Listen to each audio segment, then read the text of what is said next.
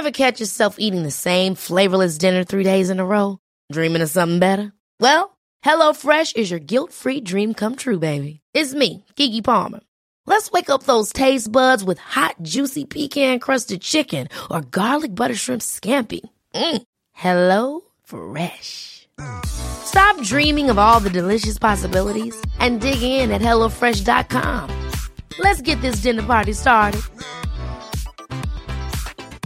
Hey, I'm Ryan Reynolds. Recently, I asked Mint Mobile's legal team if big wireless companies are allowed to raise prices due to inflation. They said yes. And then when I asked if raising prices technically violates those onerous two year contracts, they said, What the f are you talking about, you insane Hollywood ass? So to recap, we're cutting the price of Mint Unlimited from $30 a month to just $15 a month. Give it a try at mintmobile.com slash switch. $45 upfront for three months plus taxes and fees. Promo rate for new customers for limited time. Unlimited more than 40 gigabytes per month. Slows. Full terms at mintmobile.com. Hey, it's Ryan Reynolds, and I'm here with Keith, co star of my upcoming film, If, only in theaters, May 17th. Do you want to tell people the big news?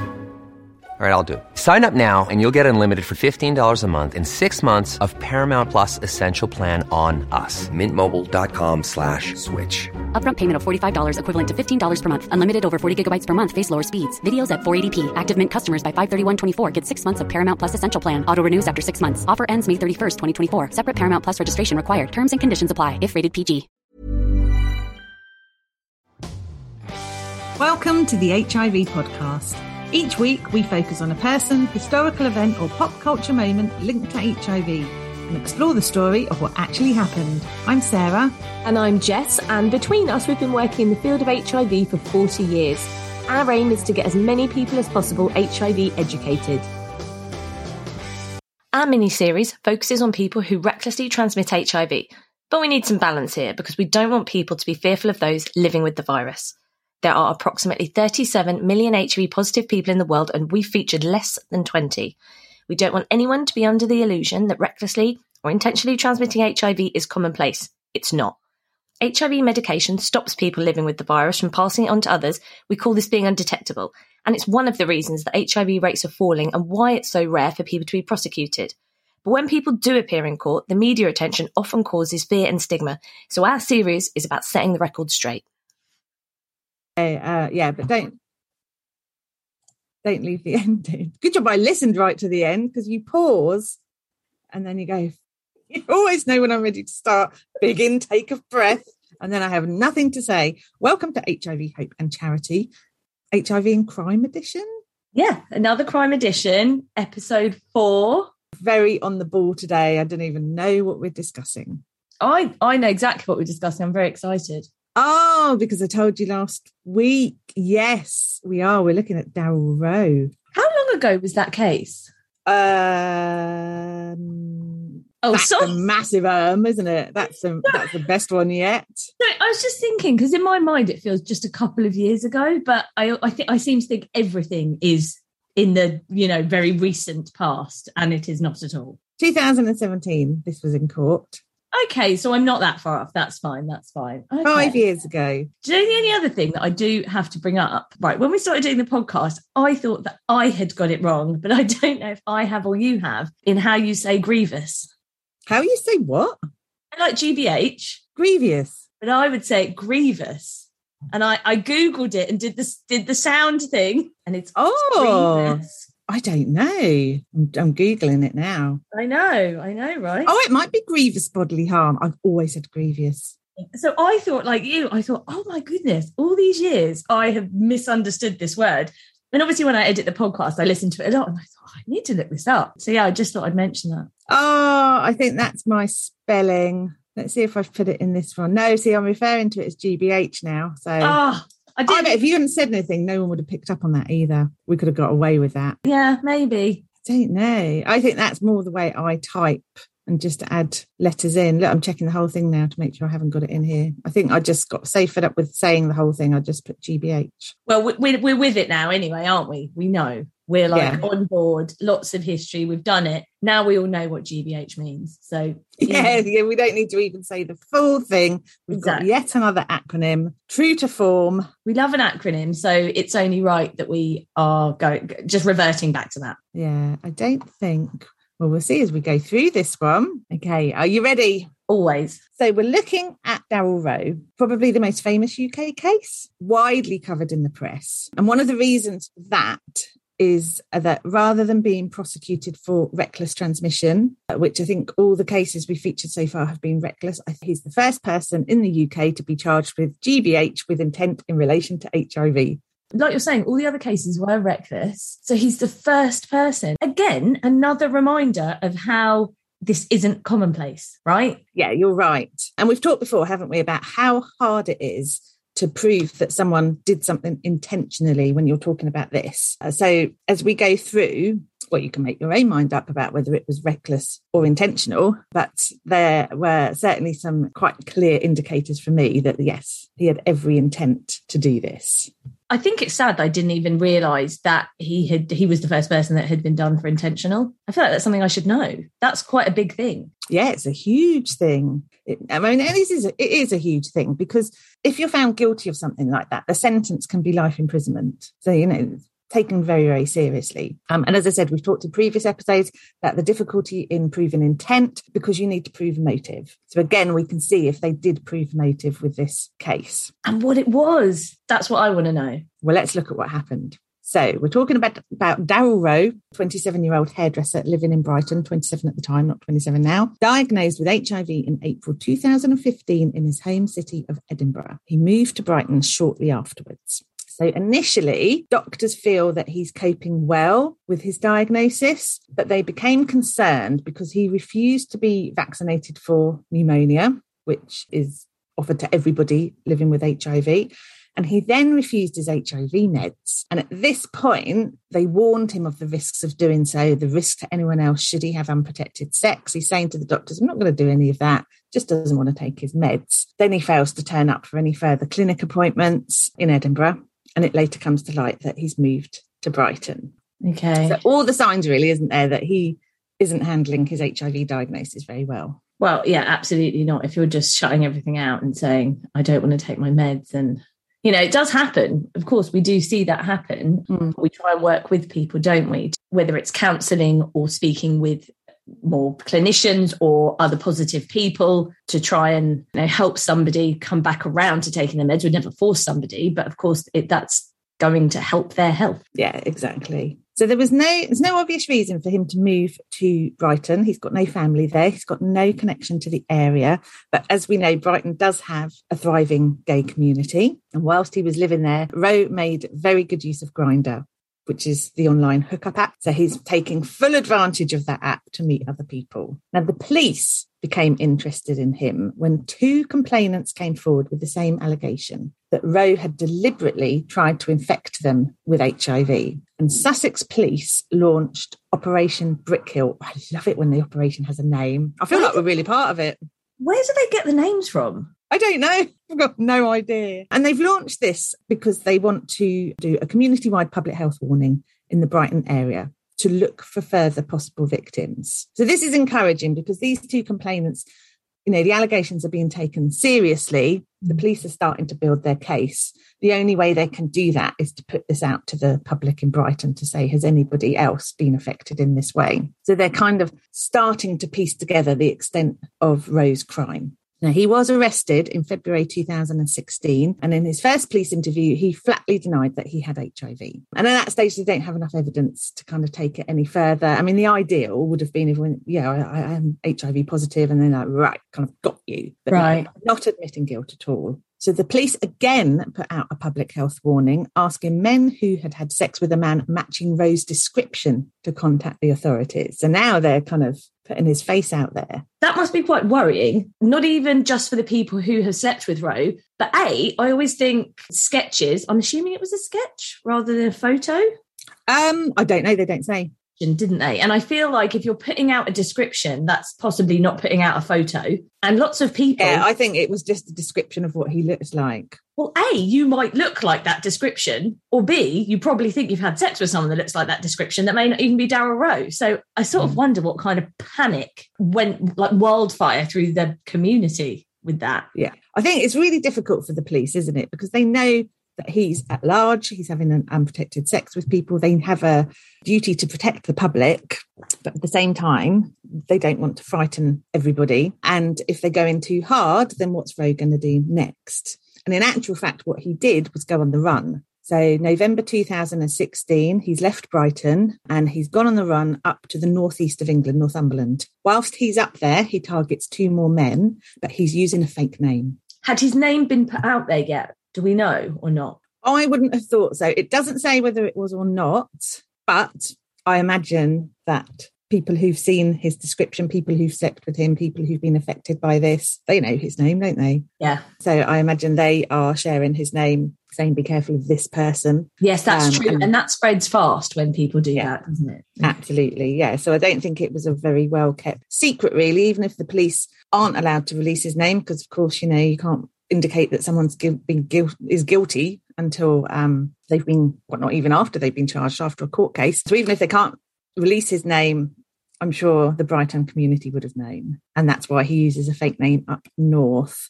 But he is finally arrested. So the police do a brilliant job in tracking him down, considering he's gone the length of the country. And when he's arrested, he was found with a rucksack of sabotage condoms. What are sabotage condoms?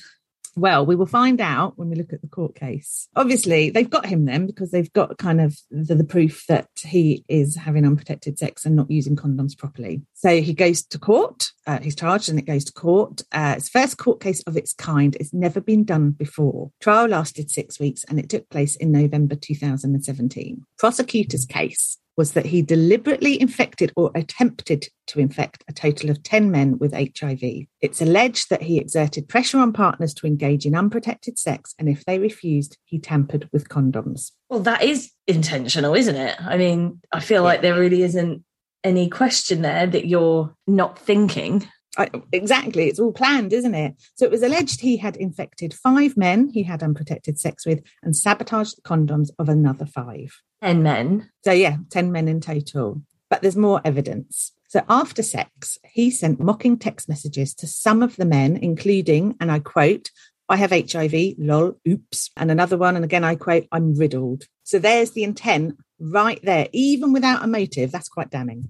I- I'm, I'm so shocked. It's horrible, isn't it? It's awful. And the, I can't even imagine their, their headspace. Like, why would he do this? I know we're going to get to that. Sorry. I know I was asked these questions before the point. I just can't get my head around. It's not like you're just Well, going, absolutely, yes, very planned. He he I- wants to cause harm here. I suppose that's the point of this, isn't it? We're literally saying it's intentional, but it's, it, it is. It's so much planning has gone into this. Right. They won't have unprotected sex, so I tamper with the condoms. Then afterwards, I'm going to message them and mock them. It's unbelievable. It is, yeah, no, it definitely is. So we've kind of got the intent, and the court uh, uh, hearing that the intent was there, but the court's also got to be sure that Rowe did infect these men. So that's the other thing that the prosecution need to prove. So the court heard that one of the complainants had tested negative for HIV on the morning he met Rowe. This was in October 2015. And he didn't have sex again before he was diagnosed with the virus two months later. Yeah. I mean, that's pretty damning evidence, isn't it? Yeah, you can't get better proof than that. In a phone call to another partner who had insisted he use a condom, Rowe allegedly said, and I quote, I ripped the condom. You're so stupid, you didn't even know. So, although this is a verbal testimony, the evidence is, is stacking up. Another man had only had one sexual partner before Rowe. He considered Rowe to be his boyfriend, the court heard.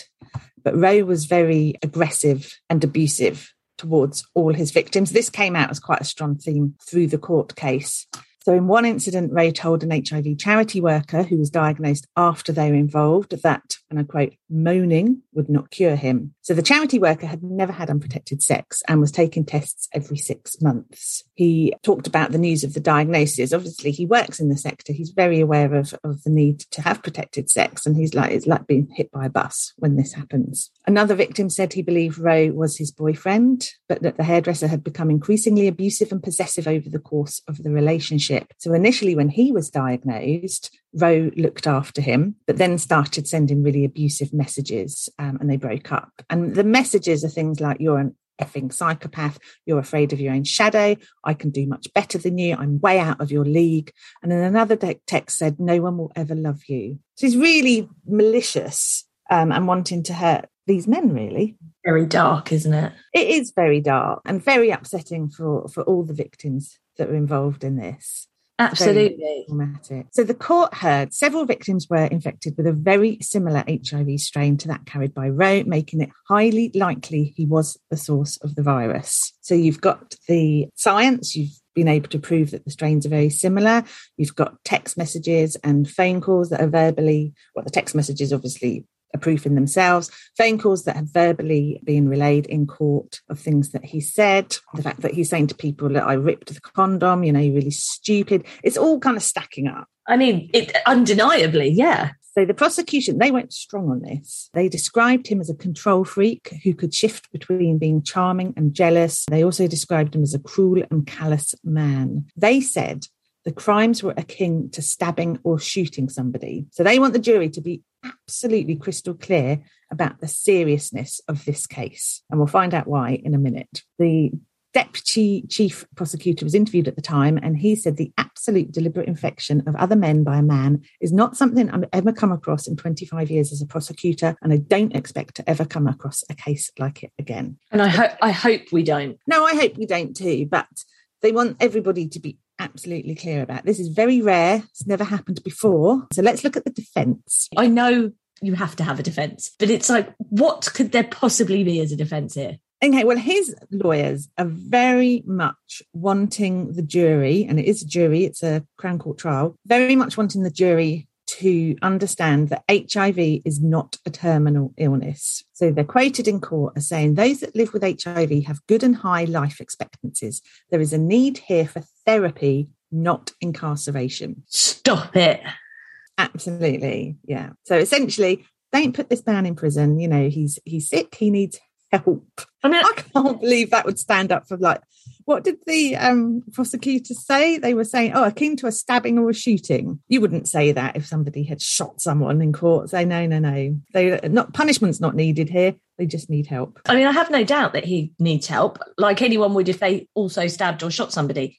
There is no doubt that somebody needs support and help there. But I feel like let's come to that a bit later. Yeah, when he's in prison, locked away. Exactly. It doesn't seem like there's any remorse. And maybe I'm wrong. Maybe we're going to go along and, and, and there will be, but it doesn't feel like there's any kind of remorse for what's happened. And it's just so callous.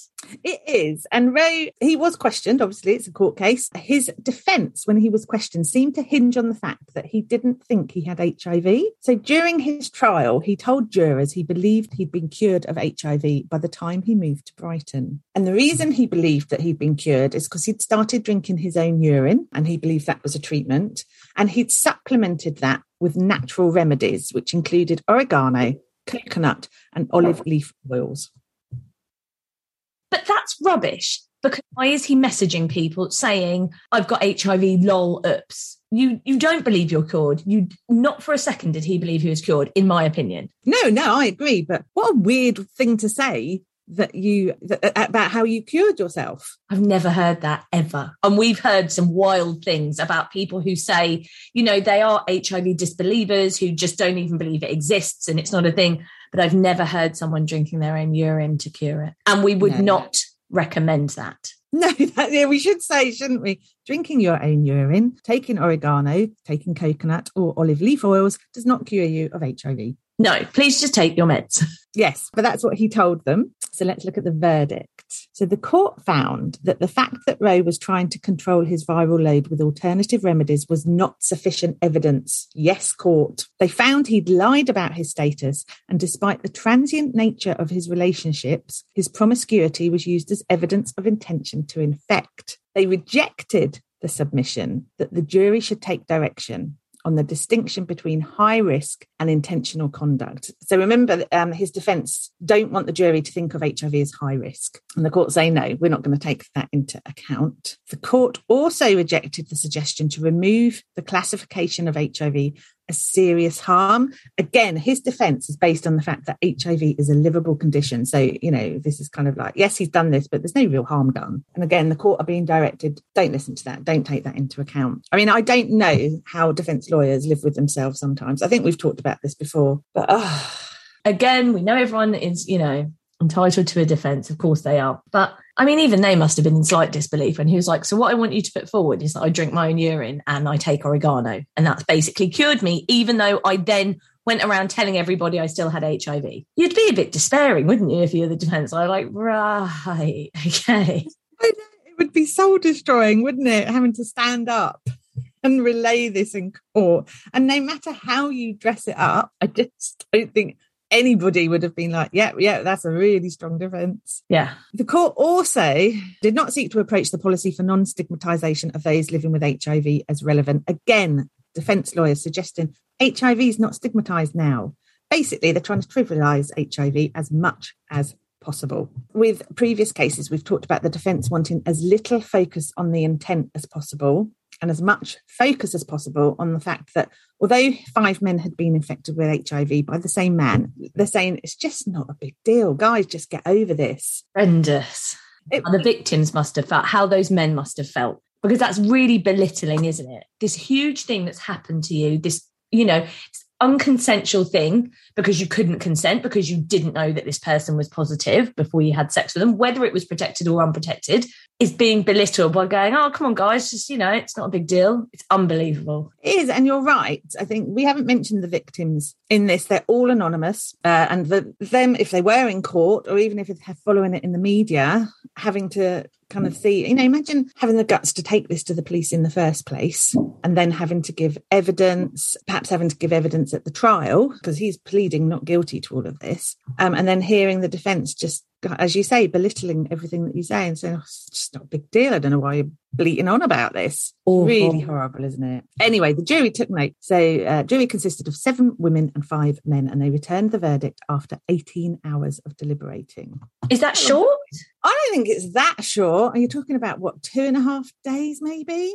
Oh, okay. So they don't do, I don't know. I thought they'd be in there for 18 solid hours. Oh, maybe. No, they're not. I don't know.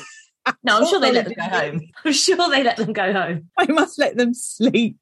Otherwise, I don't know. I've never sat on a jury, but I would imagine no, they must go back to because they're not allowed to talk to anyone about the case, are they? Do they go back to their? Yes, I think they're holed up in a hotel or something, aren't they? And you all stay there. I don't know. We're just now making things up about juries.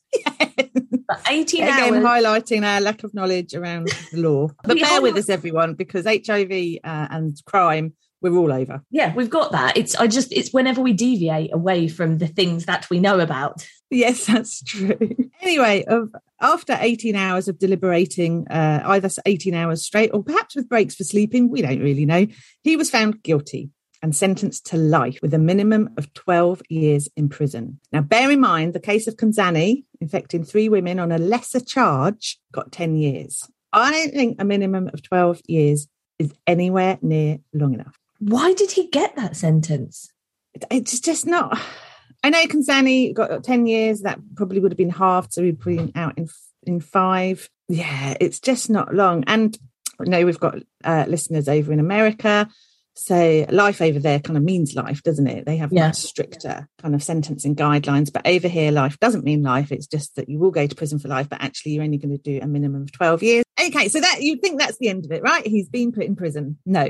In May 2018, Rowe appeared in court to face more charges, this time in Scotland. He admitted four counts of culpable and reckless conduct at the High Court in Edinburgh and was given an eight year prison term and placed on the sex offenders register for life. So does that sentence that he's doing in England is it separate the one in Scotland, right? Because we're two I different countries. find yes i know what you mean was it um concurrent or was it consecutive i Yeah. couldn't find out i would hope that because it's in a different country because scotland doesn't have the same laws as we do in england and wales that it would be consecutive but i don't know. You hope so wouldn't you? I really hope so. But I'm glad he went on the sex offenders register because it, I guess we didn't do that here. no. It's a no-brainer really isn't it? Of course he should go on the sex offenders register and he's on there for life which is good. So is that the end of Ray's case? No. He appealed because it's just all so unfair for him so the appeal was for the case in England. It was heard at the Court of Appeal in London in November 2018, but it was very swiftly turned down. So the defense stance was that he should never have been sentenced because there's no case to answer. what are they talking about? You're joking. No. how would you even begin to, to put forward any sort of evidence to say there is no case to answer? Well, the judges ruled the grounds presented on his behalf to challenge against his conviction were, and I quote, unarguable. So Lady Justice Hallis, Hallett also said Rowe's application relating to his sentence was unarguable. Now, in law speak, that, as you know, you did law A level, that's quite blunt. Because as we've seen in previous cases, the law is open to interpretation. Lawyers are skilled at finding loopholes or interpretations of the law to suit their client. It's what they're paid to do, isn't it? So when a judge says an, un- an appeal is unarguable, that's quite rare. She also went on to say there was no merit in the bold submissions made on Rowe's behalf. Again, blunt. It's court speak, really, for are you seriously expecting us to consider this? You're not just like taking a punt, I guess. He must have thought that, I mean, is that what he truly believes? That there was no case to answer? I'd love to know that. I don't know. You'd love to know what the defence lawyers were thinking in, in doing this. Were they just following his instruction. And I think, well, he's the client and he has the right to kind of decide how we move this forward. But then they must have done it knowing that it would never have got through the Court of Appeal. That's the thing, isn't it? Why would you, if you were that lawyer, wouldn't you be saying to somebody, this is just not going to fly whatsoever? Hmm. But I suppose you're right. If someone's insistent that they, and like you're saying, you can, I'm assuming, well, can they refuse? Can a lawyer refuse? No, I think they have to hear the appeal. Everyone has the right to appeal, don't they? Even if yeah. it's based on silly things like this. But I think that they've gone as far as they can in saying, no, this isn't this isn't going to happen. There's no basis for an appeal here. Evidence against him was really strong in the first place. Just do your sentence. So now we mentioned the victims. So in our sources, we've included a, a, newspaper article from one of the victims. So all the victims were granted anonymity by the court. One of them wavered that right because he felt the media was so focused on Rowe and that the victim impact wasn't being highlighted enough because they're all anonymous. So that's why we've included it in our sources um, so that people can read about how it affected him and the other men that were infected with HIV. And I think he's he's so right because, like we said before this, I only know about Daryl Rowe. I knew he came from Brighton, that he was a hairdresser, that there was, um, you know, transmission, and he had gone to prison. But yeah, I don't remember hearing about any of the victims or the impact it had on them or the effect on their lives. The newspapers did not focus on that. I know, but there you go. We've come to the end of the case of Daryl Rowe. That was quite a journey, wasn't it? So it was a really shocking journey that I just kind of can't quite believe some of it. I mean, I can totally see how they proved intention. That is clear. But I think I'm more shocked. And the reason I'm saying it was a bit of a crazy journey because of the things he came back and said, his defense, mm. and then mm. his attempt at an appeal. Which, again, I mean, that's more stress for the victims, isn't it? Imagine thinking, yes, he has been convicted. He's in prison. Everybody's safe now. Try and come to terms with what happened and try and move on. And then hear that he's appealing his sentence yeah. and then thinking, well, I've got to go through it all again because his sentence might be reduced or they might waiver the, the sentence altogether, which was definitely never going to happen. It's just more stress for the victims. And did we ever learn why? Why he did he ever give any indication? No. So we'll never know why he did this. No, he's never said why, other than he truly believed he didn't have HIV and he was fine to go off and kind of have sex with everybody. And I think that's probably the hardest thing to take, isn't it? Is you know, the prosecution had said he is a callous man and he is quite malicious. And I think, yeah, he absolutely is. Nobody really understands where his head was at when he was doing all of this. But it was very planned, you know, moving from Edinburgh to Brighton, sleeping with lots of men, wanting to cause the most harm that you can by telling them afterwards you've got HIV or that you've torn the condom and putting them down as well, telling them, you know, how awful they are. He can do much better than them. You know, he's got a real grudge yeah. against men who have sex with men. And then when he realizes that the, the police are onto him, he goes up to up north to Northumberland, does the same up there. God. I think um I don't even know what I was going to say then. because you're just so shell shocked. Me too. It's like, right. Well, thank you. I'm literally, like I said, can we just do crime forever? No. No, agreed. We can't because it would be less special. But well, not just that. There aren't that many cases that we could cover. So we've done really the most true, prominent actually. ones, but it's like we've said before, it's not, this is not commonplace, which is why it makes it so interesting. But yeah, I think we'd run out of, uh, I suppose we could go around the world. In fact, we are going to go around the world in a couple of weeks. And next week's episode, we're going to look at another case that was quite prominently featured in the media, but we're looking at it from the police point of view. What did the police have to do to bring this person to court? This is so fascinating. I think it's really useful for us as well, actually, just working in the industry that we do. Like we've said, people ask us all the time about reckless transmission. And actually, I've heard other service users mention Daryl Rowe. Now I can actually tell them the story. Well, or just tell them to come and listen to the podcast. Yeah, let's just do that. Like, now sit down, everybody. Have you got half an hour? like story time when you're at nursery. Everyone sit down cross legged, listen to this. Yes, definitely. But yeah, amazing job. And I cannot wait to see you next week to do this all over again. Well, I cannot wait to see you either. Thanks for listening to the HIV podcast. If you enjoyed our podcast, please like, rate, and subscribe wherever you listen to your podcasts. You can now also follow us on Instagram and TikTok at the HIV podcast for behind the scenes insights and videos.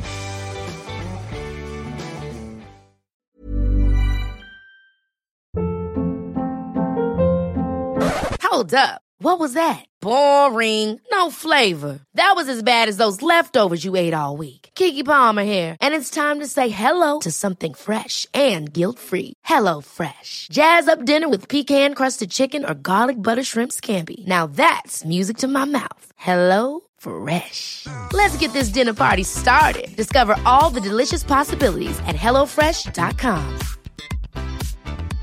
Hey, it's Paige DeSorbo from Giggly Squad. High quality fashion without the price tag. Say hello to Quince. I'm snagging high-end essentials like cozy cashmere sweaters, sleek leather jackets, fine jewelry, and so much more. With Quince being 50 to 80% less than similar brands. And they partner with factories that prioritize safe, ethical, and responsible manufacturing. I love that. Luxury quality within reach. Go to quince.com slash style to get free shipping and 365 day returns on your next order. Quince.com slash style.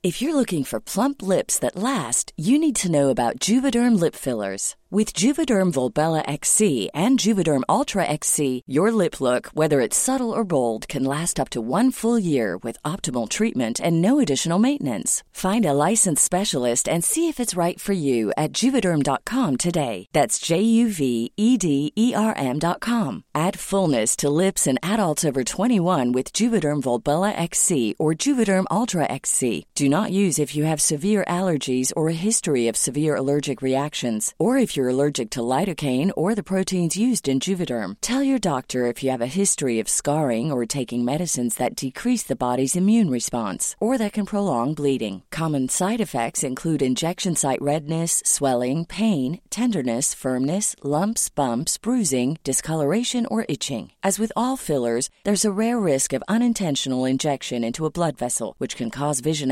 abnormalities, blindness, stroke, temporary scabs, or scarring. For full important safety information, visit juvederm.com.